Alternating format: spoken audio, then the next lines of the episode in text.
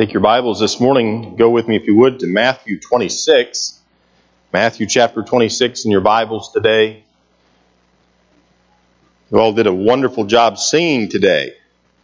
I wanted to tell you that. Even in the first, the opening hymn, I wanted to interrupt Pastor Tolman and tell you that I don't know, I can't remember a time where I've heard a congregation sing so wonderfully. So you did a wonderful job today. Uh, you're a blessing to my heart. Matthew 26 is where we're at. Mrs. Lunny, it is good to see you today.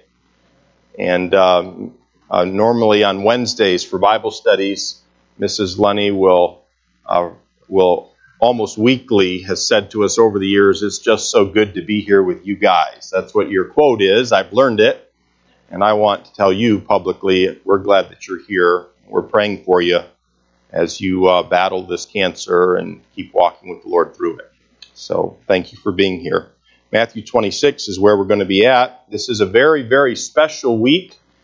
And of course, it's the week where we are reminded of our Lord and our Savior Jesus Christ, who went to the cross of Calvary for us and took the sins of the whole world, not just our sins, but the sins of the whole world upon his body.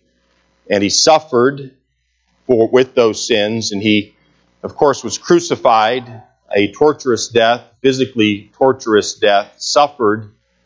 Uh, the greatest suffering that Jesus endured during his crucifixion was not the physical torment, but it was the spiritual agony of becoming sin. He was, he was and is God, and God became sin. Um, God died for us in our place. So this week, uh, when you're as you're going through the week, and you're we're looking forward to Sunday, next Sunday, uh, Resurrection Sunday, where we will celebrate the resurrection of our Lord and Jesus, our, our Lord and Savior Jesus Christ. Um, but the resurrection doesn't happen without a death. And uh, without the shedding of blood, there is no remission. There is no payment for our sin. Uh, Hebrews talks about the uh, shedding of the blood of bulls and of goats, of sheep, could never take away sin, could never take it away. But Jesus, the Lamb of God, uh, his blood was sufficient and he took our sins away. And so we, we love him. We love him because he first loved us. And that's why we're here today. And that's why we'll be here next Sunday. And that's why we gather every Sunday of every week of the year because we love the Lord and because He rose from the dead. I do want to say thank you to those who were who came out and worked on the roof yesterday. We had a great group, and uh, we had men and ladies come out, and uh, we we got it done. So I'm not sore at all. Didn't even faze me. No, that's not true. I am sore many many places, but uh, it was a blessing to work with you all who came and you know, it's like any ministry, we can't have everybody involved in every ministry. That's just not the way God made it. The roof wouldn't have hold, held us, you know, if we'd all been up there. So that would have been a bigger problem. But uh, so, but it was a blessing to serve with you all. Do keep Jimmy Rogers in prayer. Uh, he was here yesterday. He was up on the roof, and uh, he didn't know it, but he had a heart attack, and uh, he got down from the roof. He's in ICU right now, and uh, they put a balloon in his uh, lower part of his heart yesterday. Um, and they were unable to get the stents in place, and so he's going to be in ICU for two to three days. We're hoping not more than that, and they're going to keep trying to put those stents in. But uh, as troubled as I was that it happened here, I was thankful that it was not more severe for him to fall off the roof. Number one, but I also praise the Lord. We had Rob Harmon here, who works at McLaren. We had Michelle Bahalski here, who is an ICU nurse, works on the heart, the cardiac floor. Um, and uh, Dick Poe is here, and he had some some medic some uh, very strong medication that is helpful for someone who's having a heart attack to take it. And he just Rob happened to be here, and Michelle happened to be here, and Dick Poe happened. You see what's happening here uh, yesterday at the hospital, Val told me, she said, I'm glad it happened where it happened because if it had happened at home, she said, I'm not sure I could have talked him into going. Okay, because he wasn't sure he was having one. He didn't want to overblow it. uh, make a bigger deal out of it than it was, but he was having one. So be in prayer for him. And then also uh, be in prayer for a funeral this Tuesday. Uh, Charlie Muse, it, he passed away this past week. Many of you know that. He's with the Lord. He's with the Lord. And um, on Friday, his son Tanner, I asked Tanner if he knew the Lord as his personal Savior, and Tanner said, told me, he said, my dad led me to the Lord. And um, but be in prayer for Tanner, and it was my heart was encouraged that Charlie had seen fit to lead his son to Christ. But be in prayer for Tanner. The funeral will be here at 11 a.m. on Tuesday. There will be visitation starting at 10, and then there will be a meal following the funeral, uh, the, the the graveside service as well. So a lot going on. It's been a busy week, and. Uh, Amanda left for the week. She took vacation days and left, and we're not going to let her leave anymore. Um, that was a problem for the rest of us who were here, let me tell you. All right, Matthew 26 is where we're at. And uh, look at verse 1. It says, And it came to pass when Jesus had finished all these sayings, and um, all those sayings are chapters 24 and 25. It was the Olivet Discourse, a powerful sermon that he was preaching. He said unto his disciples, Ye know that after two days is the feast of the Passover, and the Son of Man is betrayed to be crucified. Then assembled together the chief priests and the scribes and the elders of the people under the palace of the high priest, who was called Caiaphas, and consulted that they might take Jesus by subtlety or trickery and kill him. So they had been planning this. They were working to kill Jesus, verse 5. But they said, Not on the feast day lest there be an uproar among the people. And now, Matthew here in verse 6, he shifts back uh, in time. He goes back to something that took place on the Saturday, so it would be the equivalent of yesterday before Jesus was crucified. And he remembers something, and he, he uh, tells us something that Jesus said we would all remember. Look at verse number 6. He says, Now when Jesus was in Bethany, so this had happened some days earlier. In the house of Simon the leper, there came unto him a woman having an alabaster box of very precious ointment, and poured it on Jesus' head as he sat at meat. And when his disciples saw it, they had indignation, saying, To what purpose is this waste? For this ointment might have been sold for much and given to the poor. When Jesus understood it, he said unto them, Why trouble ye the woman? For she hath wrought a good work upon me. For ye have the poor always with you, but me ye have not always. For in that she hath poured this ointment on my body, she did it for my burial. Verily I say unto you, wheresoever this gospel shall be preached in the whole world, there shall also this, that this woman hath done, be told for a memorial of her. Then one of the twelve, called Judas Iscariot, went unto the chief priest and said unto, him, unto them, what will ye give me, and I will deliver him unto you? And they covenanted with him for thirty pieces of silver. And from that time he sought opportunity to betray the Lord. As we come into this week and we ponder our Lord's sacrifice for us, I want to ask you a question today. What is your response to the Lord Jesus Christ? How have you responded to him in the past? How are you responding to Him today and this week as you go throughout your week? And in our text, you see there were three groups of people, or three, uh, a group in, in Caiaphas, the, the high priest, and then you have Mary, um, who, who lovingly worships the Lord Jesus Christ. And then at the end, you saw Judas. Judas. Talk about lost opportunity. Judas betraying Jesus Christ. Isn't it amazing the contrast that we read? You have Mary uh, breaking something of tremendous value and worshiping Christ, and then verses later, you have Judas selling Christ out for 30 pieces of silver. And again, I ask you, as we look at these, these people, I want you to find where you fit in this passage, okay? Let's pray together. Father, I thank you for this group of people, this congregation that you have brought together. Thank you for saving us by your Son.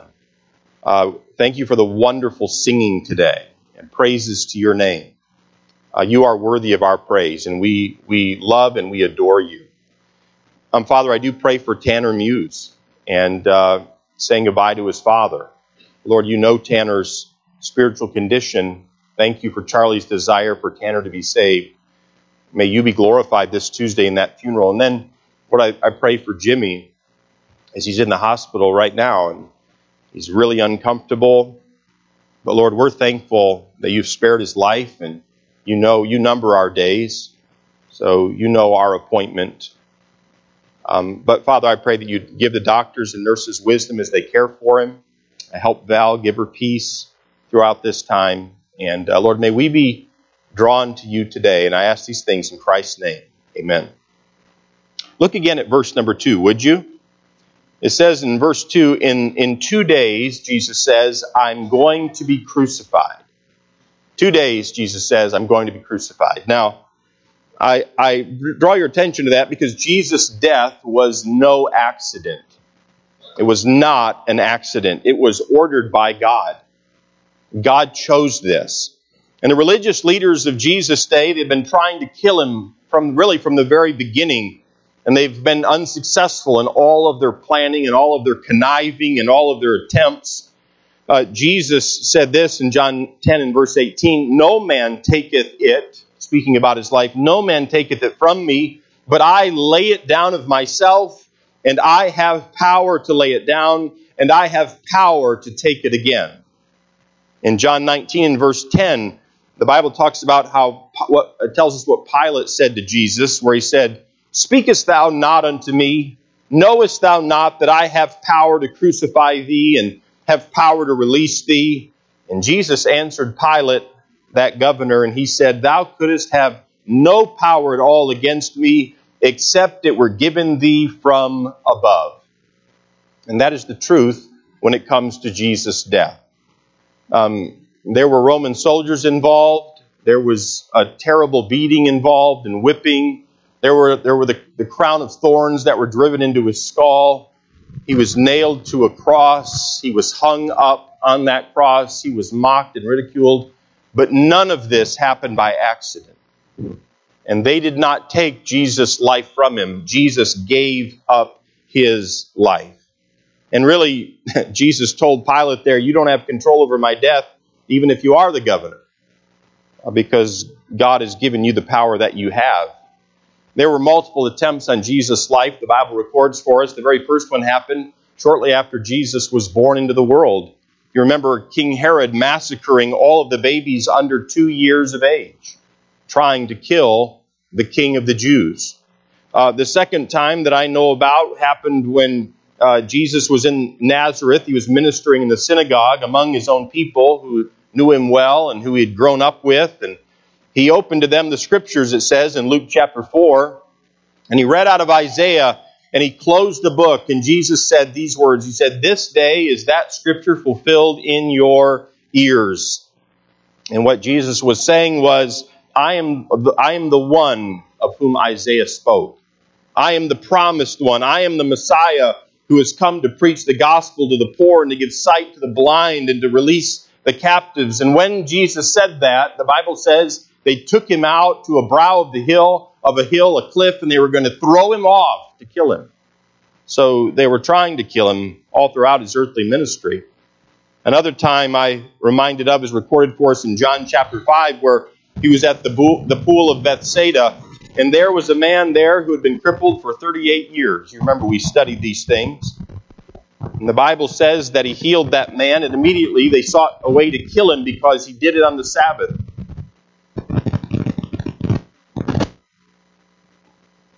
A little leery of wind after it, it, blew the barn roof off already. We don't. We just put it on yesterday. You know, I don't know what. The fourth time I remember happened when the temple police were sent. I think it's recorded in John chapter seven to to uh, apprehend Jesus, and uh, and they wanted to execute him. So they send the, the temple police so he'll be executed. And they came back without Jesus and all they could say was, Never a man spoke like that man. That's all. They went armed They went ready, they went with authority, but the point is, it wasn't time. It wasn't time. They, the, the Jewish leadership wanted to kill Jesus. They had worked and planned and met. In John chapter 10, it was wintertime, and Jesus was in Jerusalem. He was at the porch of Solomon in the temple, and the Jews picked up stones. They wanted to stone him on that day, but the Bible says he escaped out of their hands. In John 11, when he came into the city of Bethany, and there he raised Lazarus from the dead, it created such an anger and such a disturbance among the Jewish leaders that in verse 53 of that chapter, the Bible says that they met together and took counsel how to put him to death. I mean, do you, do you think they were consumed with Jesus? Can you see this? I mean, they were, he dominated their thinking. They had plans and goals and agenda, uh, agendas that they wanted to carry out, and Jesus was in the way. They wanted to kill him. They wanted to put, put him to death. It wasn't God's timing, but now God's timing had come. It was time. And this time of the year for Jesus there in Jerusalem, there would have been around two and a half million visitors, many of them from Galilee, fascinated with, with the Lord Jesus Christ, fascinated with him enough to cry, Hosanna! Blessed is he that comes in the name of the Lord. They were fascinated enough with him to hail him as the Messiah, knowing that he was a miracle worker and knowing that he could give uh, sight to the blind and that he could give and had given hearing to the deaf and he had made people who could not speak speak, and he had raised those that were infirmed and ill. He had healed them, and others he had given life to those who were dead.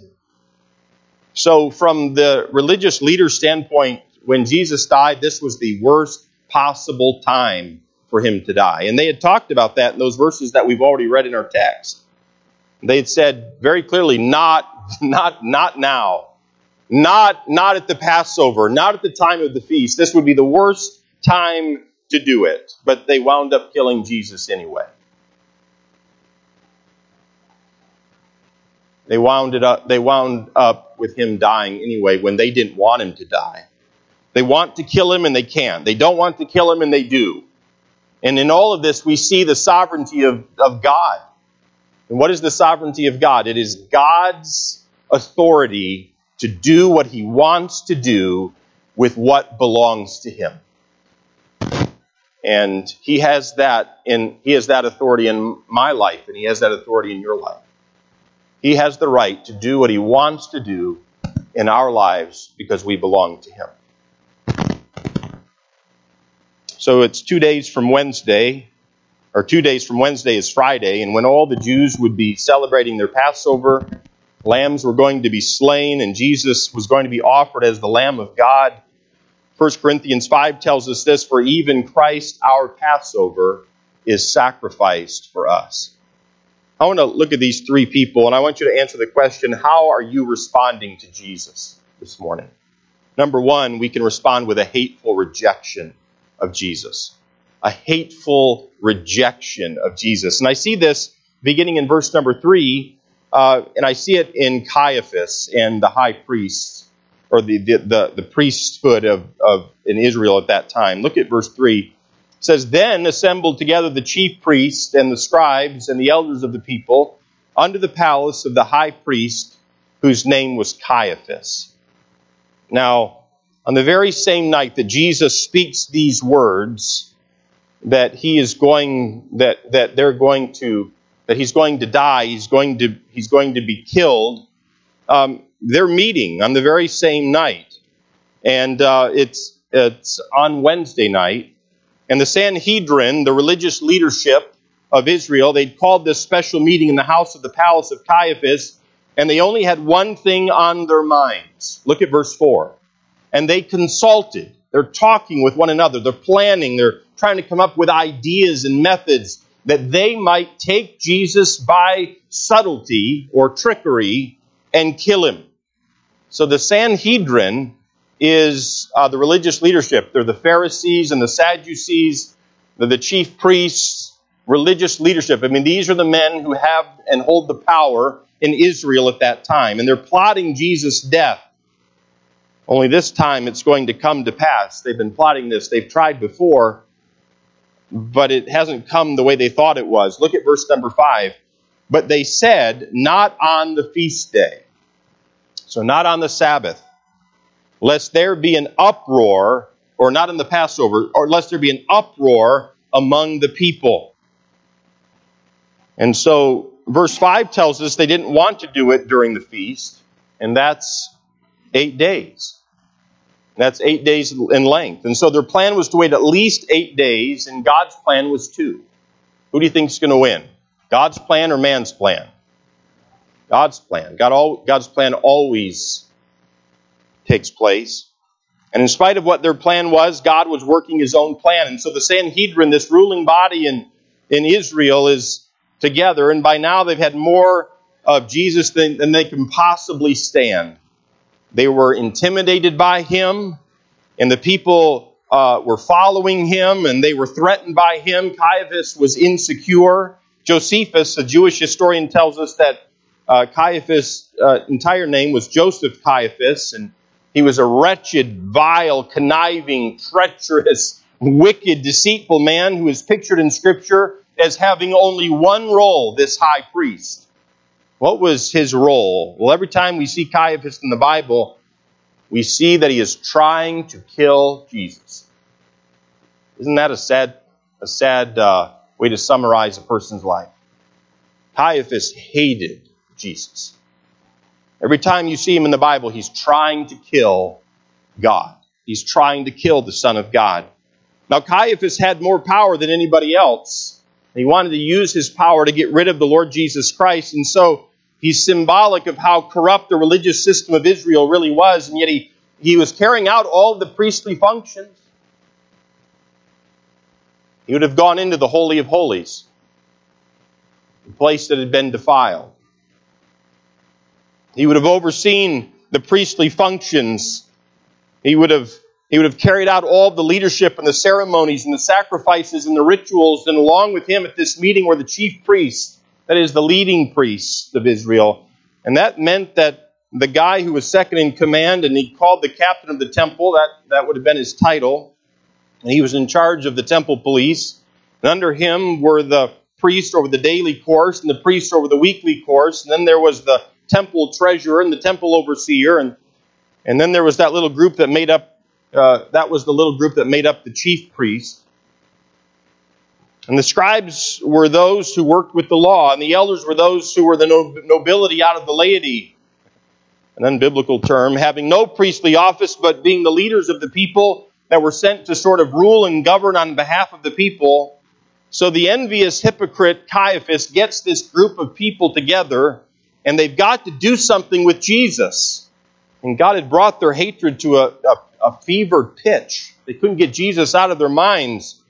And the resurrection of Lazarus has happened, and the hosannas that have threatened their position of power on Palm Sunday and his pronouncement upon them as whited sepulchres, if, if this was the Messiah, they knew that they were all going to be deposed. They were all going to lose their grip on, and authority and, and their ability to, to work and connive things to make them happen their way.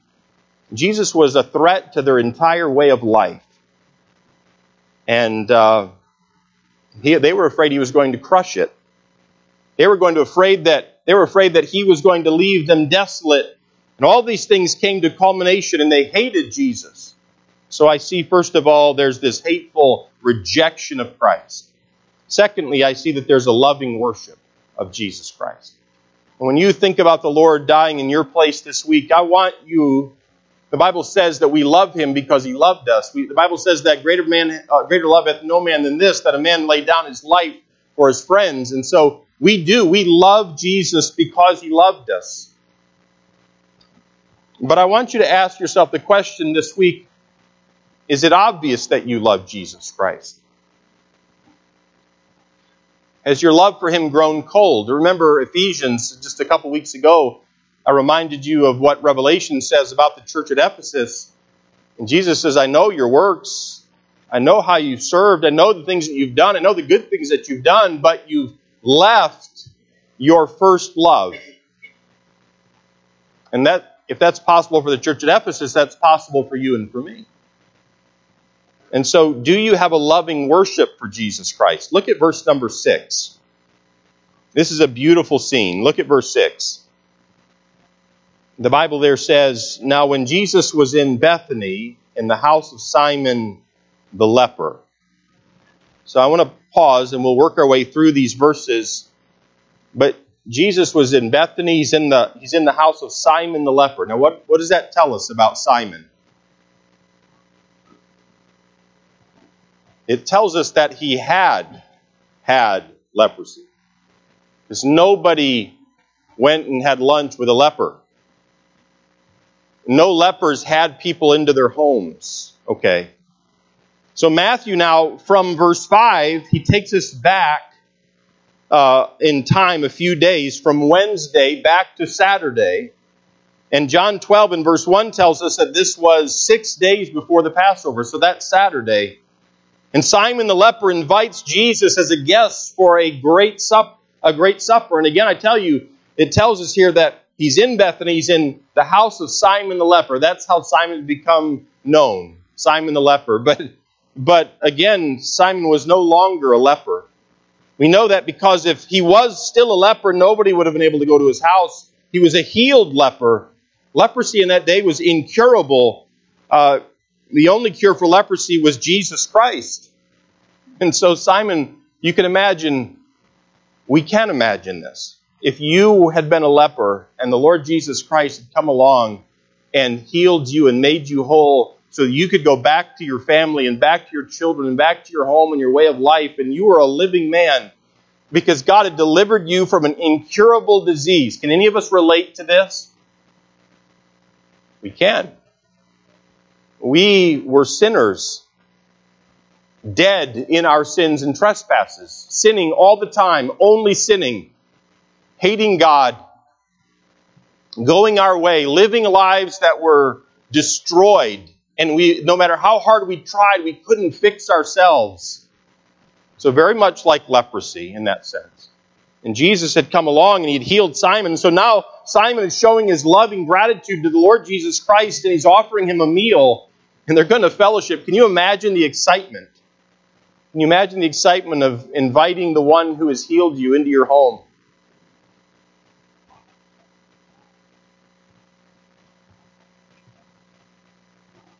I don't know who else was there. We know some of who was there. We think there were about 20 people there. The, the disciples were there. Lazarus was there. Mary was there. And Martha was there. I wonder if Simon's wife was there. I wonder if any of his children were there. I can imagine they would have loved the Lord very much. Jesus is coming, the one who healed my dad. I think the excitement would have been unspeakable because Simon had been formerly a leper. He had been an outcast of outcasts, and now here's the healer. God in human flesh is in his home, and he's hosting him, and he's inviting Mary and Martha and Lazarus to be a part of it, and all the 12 disciples. And it's this lovely evening, evening of gratitude and thanksgiving and learning and joy. And Luke says in his account that Martha was doing the serving, and Mary was sitting at the feet of Jesus, and she was learning, doing what Mary loved to do. In Luke 10, Jesus says, Martha, Martha, thou art careful, you're full of care, and you're troubled about many things. But one thing is needful, and Mary hath chosen that good part which shall not be taken away from her. And he's talking about worship. He's talking about worshiping the Lord. You see, worship is better than service. And it is good to serve the Lord. We're seeing on Sunday night in our study of, of heavenly rewards that God is paying extremely close attention to every one of our lives, everything that we do, everything we do for Him. When our motives are to uh, out of worship and love to Him, and we're doing the right thing, even when our flesh doesn't want to do the right thing, and the world around us is not doing the right thing. When you do the right thing, when you do what the Bible says, and when you follow the leading of the Spirit of God, God takes note of every time you do that, every good work you do. And someday, uh, 1 Corinthians chapter 4 tells us, every man then shall every man have praise of God. He's going to look at you someday and he is going to, the word praise means laud. He's going to praise you for what you did for doing the right thing for him. So serving God and doing good works is very, very important. Ephesians 2 tells us that we're saved by grace through faith, and in verse 10, unto good works. So that's part of God's plan, serving God, and, and it's it can be hard sometimes. Sometimes it's fun uh, to serve the Lord. To do good works is what we've been saved unto, but worship is better than service. Learning God's word is better than doing. And that's what Jesus was telling Martha. Sitting at the feet of the Savior is better than business. Look at verse number 7. There came unto him a woman, Matthew doesn't give the name of Mary here, came unto him a woman having an alabaster box of very precious ointment, and poured it out on his head as he sat at meat. Now, sitting at meat in those days would not have been sitting in a chair, they would have been in a reclining position on their side uh, in more upright position, but still on their side. And Simon and, and, and the Bible tells us here in Matthew in verse 7 that there came unto him this woman. John tells us it was Mary. And Mary came with this bottle made out of alabaster, which was a very thin, uh, very thin, and it would be a very fat or round bottle with a very, a very narrow neck. Many of you ladies have perfume bottles, and they have different designs. Well, this was a perfume of sorts.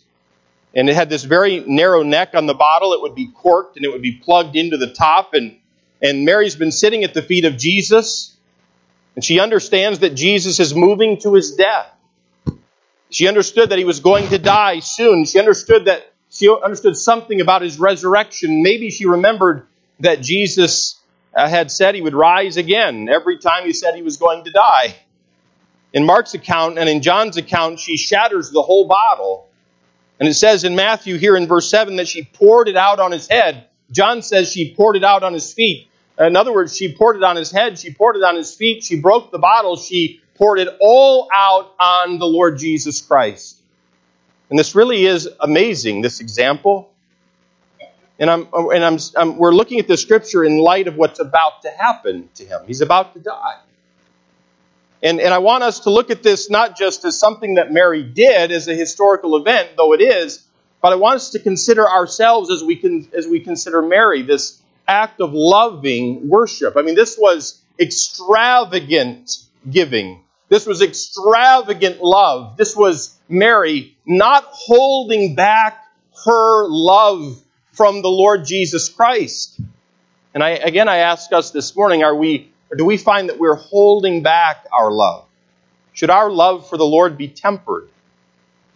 I don't think it should be tempered. I think it should pour out. And so there's this, this beautiful, amazing, humble sacrifice of Mary. I'm amazed at the detailed description of what she did. This description doesn't really have anything to do with theology, and yet these details are laid out to describe the nature of her love for the Lord. Mary's sacrifice here is a beautiful example of God honoring worship and love for the Lord Jesus Christ. Nard is what was inside the bottle. It was a very rare herb grown in the high pasture lands of China and uh, India and in the Tibet uh, region. And uh, nard didn't find its way into a home in Bethany unless it had been carried there by camels from India and from China, uh, far, far away. And because it came so far, because it was so pure, it was very, very expensive. It was very valuable. In fact, its value was known to the man who only always thought about finances. And who was that among the twelve? Who was that? It was Judas. Judas knew exactly how much that was worth. That's all he cared about. That's what he, that's what he lived for. By the way, the other disciples never thought Judas was the one who had betrayed the Lord Jesus Christ. That tells us that he had deceived them all into thinking that he was trustworthy. But Judas knew what this was worth. He named the price, in fact, in John chapter 12, in verse 5, he named the price as 300 denarii. Now, a denarius was a, a day's wage. That's what a man worked for. You got one denarius for a day's wage. So this was worth 300 days' work. So this was worth a lot. This was worth a lot of money. That, that's essentially a year's work. This was very expensive. In verse 7, we read that it was an alabaster jar. Alabaster is a, a white translucent stone, and it would be carved out to contain the nard. And probably that's how it was shipped and delivered and kept. And since there was no embalming in that day to somehow lower the impact of the stench of a decaying body, fragrant oils were placed on that body. So this was very valuable. This was a very valuable investment for a family to have this. And Mary uses it on the Lord Jesus Christ. I mean, think about what you own. Think about what's valuable to you. Think about your willingness to pour it out upon the Lord. In 1 John 4, verse 9, we're told that we love him because he first loved us. And I think that was that's why Mary did what she did. Her heart was overflowing with love and gratitude, and all of a sudden she rushes to find this wherever it was from her place of sitting at his feet and learning. She rushes off to find this in its safe place, and she bursts out in love, and she's unable to restrain herself, and she pours it out upon the Lord. And then the Bible tells us that she loosened her hair, which was a radical thing for women to do in that day uh, in the Jewish culture and in the presence of men, and she used her hair to wipe his feet. Uh, foot washing was a part of, of the meal. You had to, you, you were supposed to do it. It was the right thing to do before you sat down to eat. Um, because people wore sandals and there was no pavement and dirty uh, feet uh, didn't suit people sitting down for prolonged dinner in a reclined position. You know, your feet laid out there. They weren't underneath the table. They were kind of beside the table near the guy next to you. And so when I say that Mary pours this out and she takes her hair and she lets it down, she didn't care what anybody else thought. She just loved the Lord Jesus Christ, not as a man, but as God. This was very much an act of worship. It was an amazing expression of sacrifice and love. Her, her actions are shocking. They're shocking to you and me. We sit here and we read this, and, and of course, people robed in wicked flesh. And in our culture today, we, we, we, we read this and we, even in, to some degree, there's a part of us that says, well, that, I don't know how appropriate that was. Or maybe, maybe that nard could have been used for something else. She covered him with the whole thing 12 ounces of costly perfume that, take, that took a year's wage to earn. So this is expensive, and maybe we are thinking, well, what in the world made her do this? Now, this is a little much. She got a little carried away. No, it's an act of love. It's an act of love. It was an act of honor. She was so absolutely adoring and so absolutely controlled by worship that she couldn't be restrained. Do we understand Mary's love for the Lord? Do we understand it? Is it so foreign to us? Many of you in this room, I think all of us in this room who are saved, we can, we can consider our lives, we can, can consider doing good, obeying the Word of God when we don't feel like it. Why do we do that? Because we love the Lord. Why do we gather with each other so many times every week? Why, why do we come out and crawl up on a roof uh, and re roof a building? Because we love roofing? No. Um, why do you, Sunday school teachers, take time out of your week to study the Word of God, to come and give it to children within our church uh, and uh, adults within our church? Uh, why do the ladies who work in our, our the kitchen ministry come throughout the week and go shopping and and prepare food and, and serve other people. Why? And ultimately, I think, and this is where it ought to come back to, it ought to, it ought to come back to we do these things because we love the Lord. That's why. Why does the choir come every week for at least an hour and practice every week, all year long, to sing for a few minutes for you as a congregation? And ultimately, it's because they love the Lord. That ought to be the, the, the driving focus and the driving reason. And that's what that's what what's driving Mary. She was so adoring and so absolutely controlled by worship that she couldn't be restrained. and she's worshiping and she's loving the Lord Jesus Christ. You see, we ought not, when it comes to our love for the Lord, we ought not approach our love for the Lord with, well, I can afford to give this so that I can still do what I want. I, I can do this and it won't affect my life. That, that's not how we're to love and worship the Lord. You know, I'll love Him, I'll do something for Him, as long as it doesn't inhibit what my life, how I want my life to be. That, that's not adoring worship for the Lord. Mary's not doing that. She's not saying, I'll give it if it won't affect me. She just crushes that narrow neck of that alabaster bottle and she pours its contents all over Jesus. And she was pouring out her love. Her heart is full of compassion her heart was full of devotion. She was honoring the one that was going to die and rise again for her salvation. She was doing this for the one who was going to take her sins upon his body. And apparently, she understood more of Jesus' teaching than Jesus' disciples. So, Mary is this beautiful picture of an outpouring of love that God desires. I was, as I was studying this and reading this passage this week, I asked myself the question I asked, myself, do I have an opportunity to love Jesus Christ the way Mary did? Do we have, do we have this opportunity? And if so, where? Where do we have this opportunity to, to lavishly, worshipfully love the Lord Jesus Christ extravagantly? Where do we have that opportunity? In Jesus' sermon, turn back to chapter 25 Jesus is talking about the coming kingdom. And look at, if you would, with me at verse number 34. Verse 34.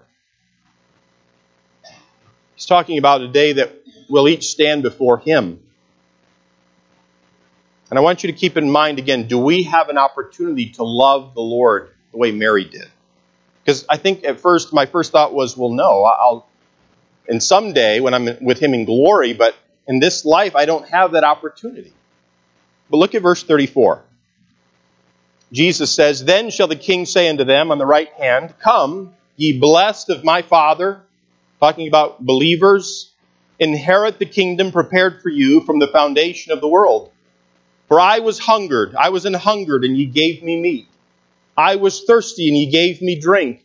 I was a stranger, and ye took me in. Naked, and ye clothed me. I was sick, and ye visited me. I was in prison, and ye came unto me.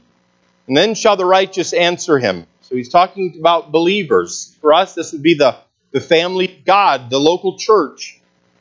He says, Then shall the righteous answer him, saying, Lord, when saw we thee in hungered? Lord, I never saw you hungry and fed thee, or, or thirsty. I never saw you thirsty and gave thee drink. And when saw we thee a stranger and took thee in, or naked and clothed thee? Or when saw we thee sick or in prison and came unto thee? And the king shall answer and say unto them, Verily I say unto you, in, inasmuch as ye have done it unto the one of the least of these my brethren, ye have done it unto me. And I want you to know this morning, as we're looking at Mary's example of this worshipful love, to our Lord and Savior Jesus Christ, don't be so quick to say, I've never had the opportunity, and I'll never have the opportunity to love the Lord Jesus Christ the way Mary loved him. Because every single one of us have that opportunity. We have that, we have that opportunity as we interact with the body of Christ. We have that opportunity to love one another. And in loving one another, we have the opportunity to love the Lord Jesus Christ.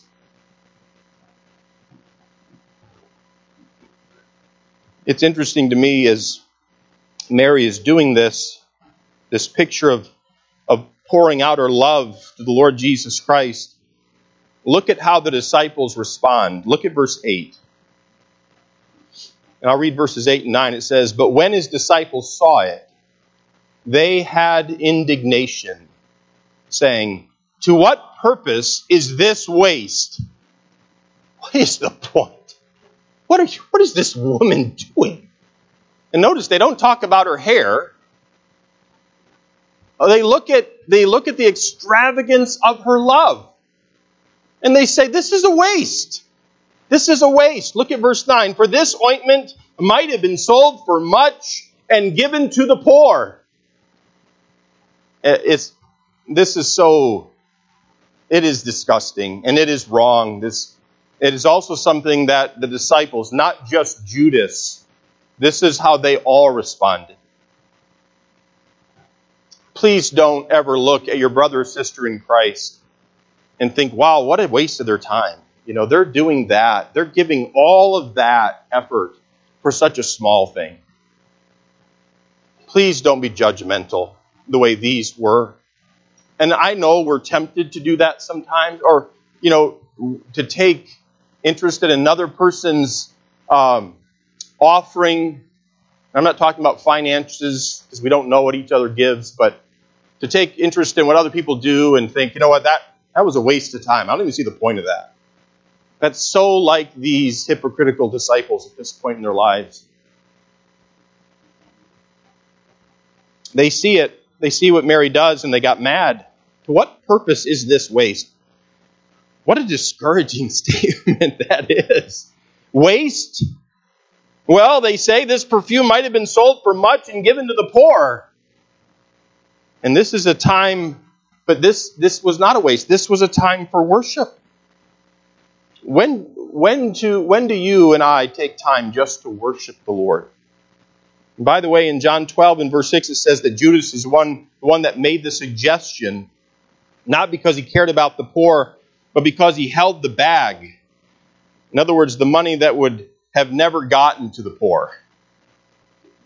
It would have been sold for 300 denarii, put in the bag, and stuck in Judas' robe. And Jesus says to Judas in John 12 and verse 7, he, sa- he says, Let her alone.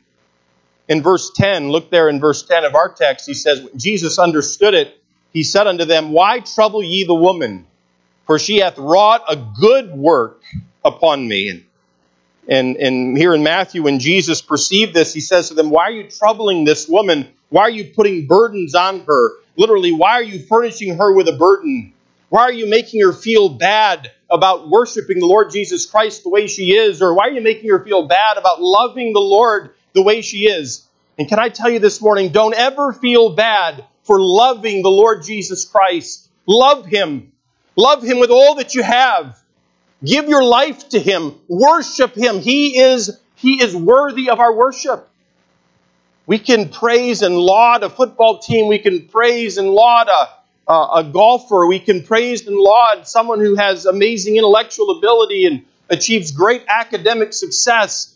We can laud and applaud so many things, and our, our world is so full of worship today, but there is so much worship of the wrong things. Church, the bride of Christ, young people, believers who have been saved a long time, worship the Lord. Worship Him with all you have. And, and so what if others look at you and say, What a waste of a life? I can remember going to college uh, as an 18 year old and a couple of my aunts and uncles coming to me and saying, Are you sure you want to go there? There are other schools, Seth. You could go to other schools. And I'd say, Well, I believe God's called me to preach. And they would look at me and they would say, I mean, have you ever thought about this? I think you could do this. And some, even after I'd gotten into the ministry, people would still come to me and say, Well, what about this, Seth? There's still you can still do other things. You're still young.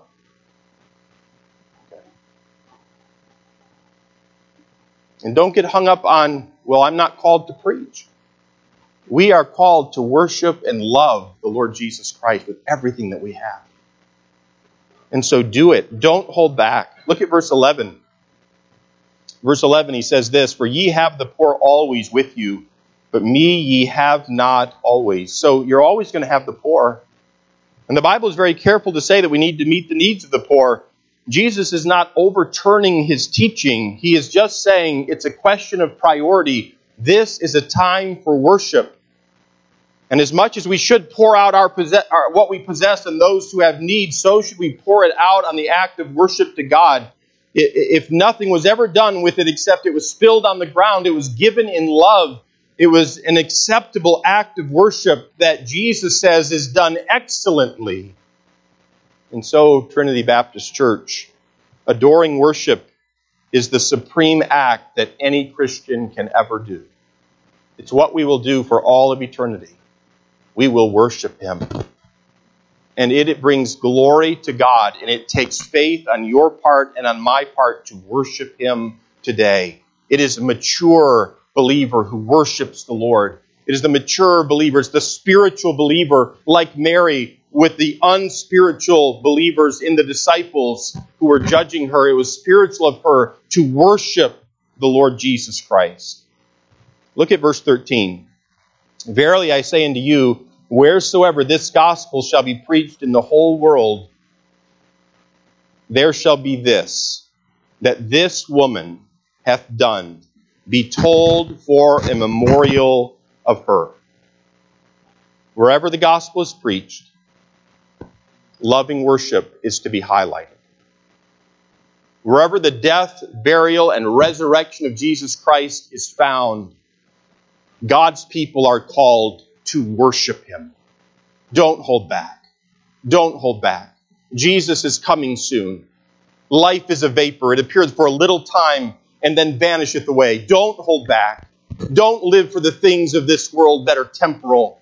Don't live for the health of physical body that fades away and beauty that fades away or strengths that fade away. Live for the Lord Jesus Christ. Worship the Lord Jesus Christ. Love the Lord Jesus Christ. He is worthy of it. And so there's a hateful rejection, loving worship, and then there's this betraying hypocrisy. Look at verse 14. Then one of the twelve, called Judas Iscariot, went unto the chief priests. So he is so he is so disgusted. He is so disgusted with this loving worship of Jesus. He has had it. If, if the true apostles of Jesus debated about who was going to sit on his right hand, Judas was beyond them. Judas was in it for the money, he was in it for the fame. Jesus was amazing. Make the dead to live, cause the blind to see, I mean, Judas was a great investor. He saw a great opportunity, a lot of upside in this. I'm going to get on this bandwagon early. And I'm going to make, know, I'm buying low, I'm going to sell high. I'm going to make a lot of money. Jesus is going to be somebody. He, Judas could see Jesus was an amazing person. There was nobody else like him. This was his way to the top. And now he starts to see where this whole thing's going the crowds are saying, Hosanna! Hosanna! They're calling to make him king. And he keeps saying no, and he's teaching he's, this is not the reason that he's come, and that he is going to die.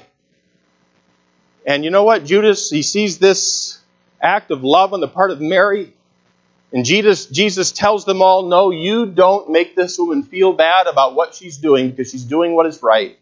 And Judas says, you know what? That's it. That's it. I may not be able to get the 300 denarii, but I'm going to get what I can. And look what it says in verse 15. And he says unto the chief priests, What will you give me? And I will deliver him unto you. And they covenanted with him for 30 pieces of silver. Church historians tell us that that was the value of a slave in those days. And from that time, he sought opportunity to betray him.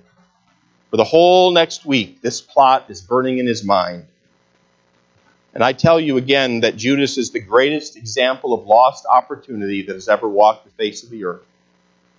He heard Jesus' teachings daily, week after week after week. He heard the gospel. He saw God in human flesh. He heard the word of God, the bread of life the, the living water. Judas heard it, and he rejected, rejected, rejected, rejected. He is the greatest example of lost opportunity the world has ever seen. And maybe there are some who are sitting in this room and you hear the Word of God taught and preached. You hear it, you're infatuated with the world. You're infatuated, you're in love with yourself. You live for yourself, you worship yourself. Decisions that you make on a daily basis are all about you. They have nothing to do with God. They have nothing to do with His Word. They have nothing to do with God's people. You have no love for the church. You have no love for the body of Christ. You couldn't care less. You come because you have to, or you come because you feel guilty. You do not love the Lord Jesus Christ. And I tell you, the Word of God has been given to you. The Spirit of God is, is drawing you to the Lord. And I, and I encourage you this morning come to Him. Come to the Lord. He alone is worthy of worship. Don't follow the world. Don't follow Judas' example. Let me close with, with this. There are only three ways, there are only three ways to respond to Jesus' death this week. There's a hateful rejection like the like Caiaphas, the high priest, and the chief priests under him. And then there's the loving worship with Mary. Lord, take my life. Take everything I have. You are worthy of worship. You're worthy of my love. And then there's the evil, betraying hypocrisy of Judas, where you pretend and you pretend and you pretend. But the truth is, you don't love him because you have not believed upon him. You hear the words, He died for you, He loves you, He gave His life for you, He took your sins upon His body and suffered your hell. And you do not believe those words. And so you do not love Him at all. You love yourself. You've been close to Him, but you do not know Him. I want you to take your hymnals. I want you to stand with me and I want you to close your eyes for just a moment.